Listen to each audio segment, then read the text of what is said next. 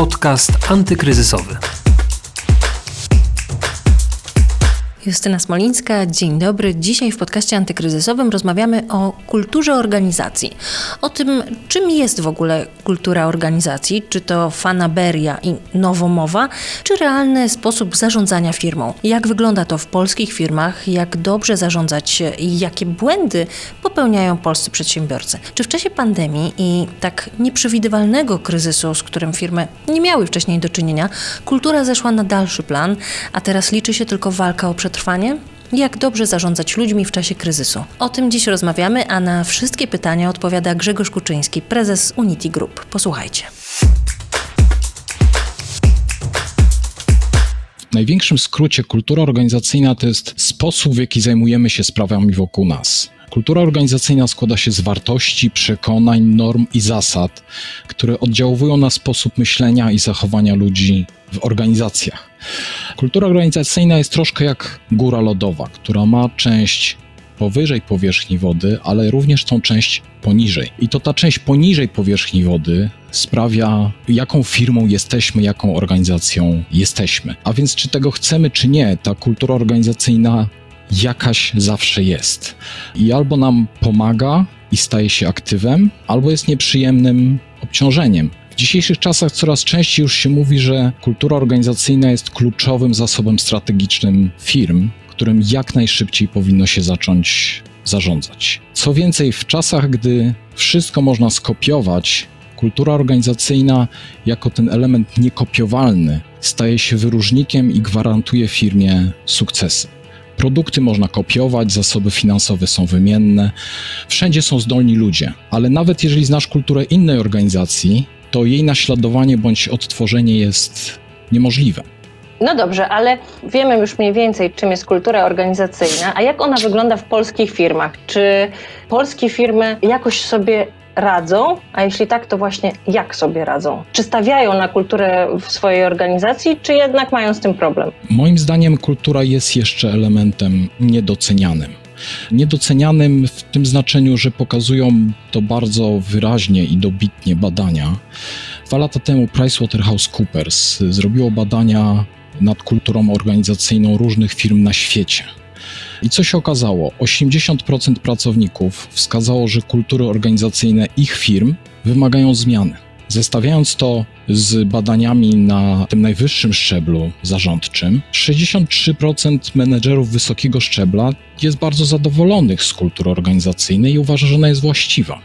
Co więcej, zestawiając to dalej z innymi wynikami, tylko czterdzieści jeden procent pracowników odczuwa, że deklarowana kultura jest spójna z faktyczną. To jest bardzo ciekawy obszar badań, ponieważ wiele firm powyżej właśnie poziomu wody mówi, mamy misję, wizję, wartości.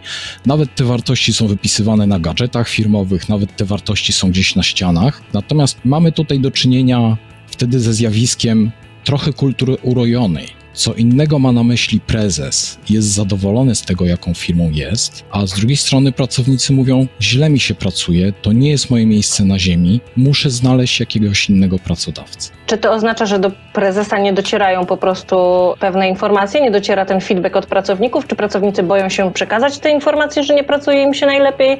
Czy prezes jest tak odrealniony, że po prostu jemu jest super, więc pracownikom na pewno też? No moim zdaniem na pewno część firm jest taka, że nie ma tej komunikacji. To jest znowu temat dotyczący kultury. I albo jest kultura feedbacku, albo jest kultura komunikacji, albo umiemy odważnie i śmiało wypowiadać swoje zdanie, albo właśnie widzimy te rozbieżności i tylko codziennie frustrujemy się. Powiedzmy w takim razie, jakie błędy popełniają firmy najczęściej, jak zarządzają firmy organizacją, jak zarządzają całym przedsiębiorstwem i gdzie te błędy popełniają? Ja uważam, że są trzy zasadnicze błędy. Po pierwsze, firmy ignorują fakt istnienia kultury i jej wpływu na całą organizację. Po drugie, używają tego samego podejścia co zawsze od dwudziestu do trzydziestu lat, bo zawsze działało. Dziś narzędzia znane nam sprzed dwudziestu do trzydziestu lat już nie działają, a wraz z upływem czasu będą działały jeszcze mniej. No i trzeci błąd, takie myślenie folwarczne, które jeszcze pokutuje wśród polskich menedżerów, które generalnie mówi o tym, że menedżer daje pracę, daje wynagrodzenie, nawet jakąś premię, czasem pochwali, jak ma dobry humor, czasem nakrzyczy i to powinno wystarczyć. O tym myśleniu folwarczym dużo mówi pan Jacek Santorski, ja się całkowicie z nim zgadzam. Podczas gdy dziś młodzi, wykształceni ludzie chcą żyć bardziej w zgodzie z kulturą Zachodu, gdzie demokracja w firmach jest dojrzała, gdzie jest mało centralnego zarządzania, gdzie szef to rola, a nie ekonom w folwarku, który jest tylko i wyłącznie skoncentrowany na zarabianiu pieniędzy.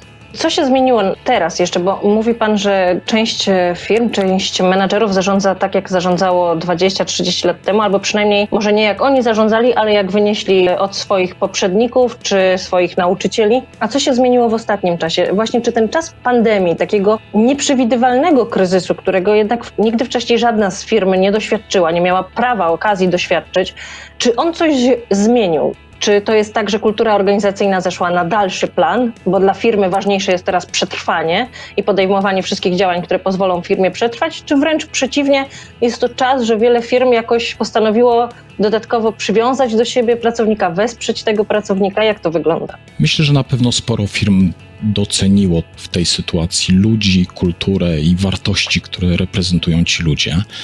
Myślę, że ta pandemia pomoże niektórym firmom zmienić swoje nastawienie. Nie wiemy tak naprawdę, w jaki sposób firmy sobie poradzą z pandemią, w jaki sposób przejdą przez kryzys. Bardzo dużo zależy od tego, w jakiej branży działa firma. Nasza firma działa w stosunkowo mało dotkniętej kryzysem branży, ale również mam dużo przykładów złych decyzji, złego zarządzania, gdzie właśnie kiedy pojawił się COVID, wielu menedżerów powiedziało, tak jak są uczeni przez lata, również na studiach M B A, muszę być silnym prezesem, muszę twardo wziąć stery w ręce, będę podejmował niepopularne decyzje i wtedy pod osłoną nocy są podejmowane decyzje na przykład o obniżeniu wynagrodzeń, zwolnieniach i innych represjach, podczas gdy firma działa cały czas w branży mało dotkniętej kryzysem.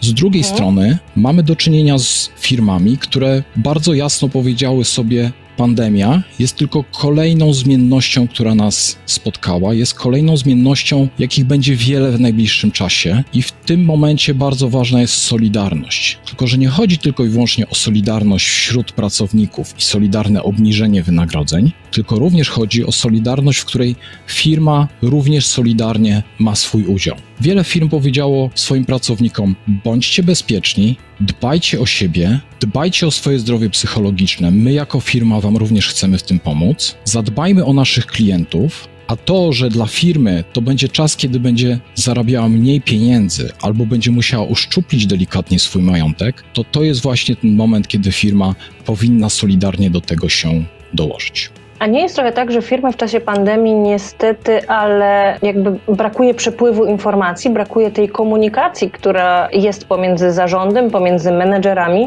a pracownikami niższego szczebla, że pracownicy tak na dobrą sprawę właśnie budzą się i doświadczają kolejnych zmian, które są niezapowiedziane, które po prostu wchodzą jakimś dekretem tego dnia i koniec, bo wydaje się, że firmy jakby nie do końca wiedzą, jak się z pracownikiem komunikować. W jakiejś części na pewno ma to miejsce.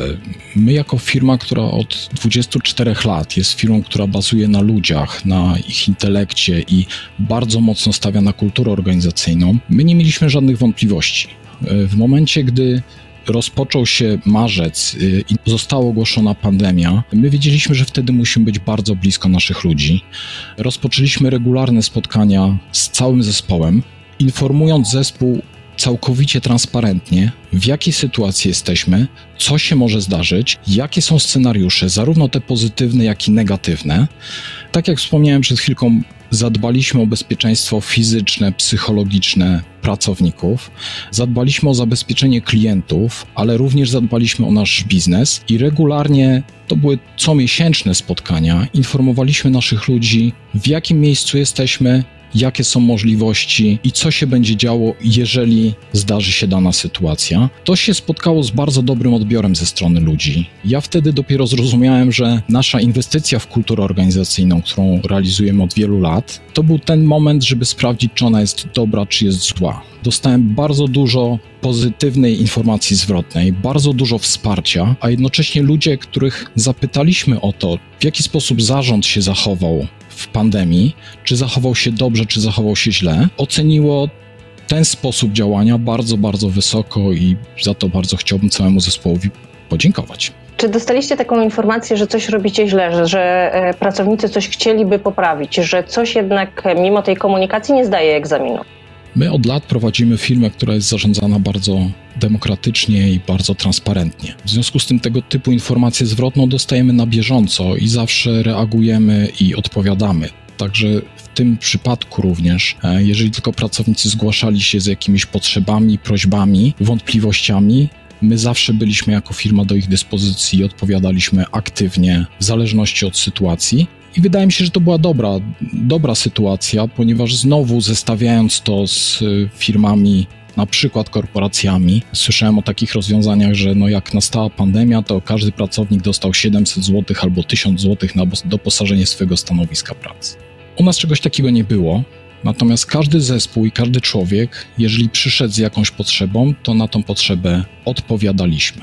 A czy z tych waszych badań, które prowadziliście, też firmy zdały egzamin z zarządzania w czasie pandemii? Radzą sobie polskie firmy z kryzysem? Tego jeszcze nie wiemy, ponieważ bardzo dużo zależy od branży, w jakiej działa firma. I absolutnie nie chciałbym rozmawiać o takich sytuacjach, gdzie restrukturyzacja czy zmiana jest konieczna i niezbędna i nie ma innego wyjścia. Natomiast odnosząc się do firm, które działają w branżach niedotkniętych kryzysem, to myślę, że tutaj jest bardzo adekwatne powiedzenie Andy'ego Growa, który był prezesem wieloletnim Intela. I on mówił tyle, złe firmy nie przetrwają kryzysu.